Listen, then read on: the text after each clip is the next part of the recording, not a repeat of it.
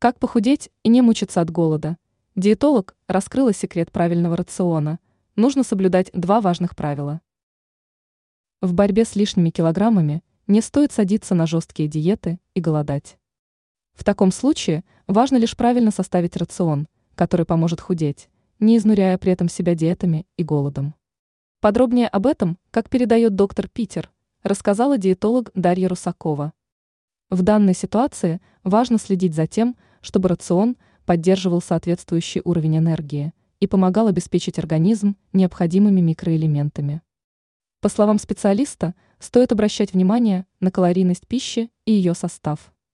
В таком случае важно при минимальном количестве калорий получать максимум пользы.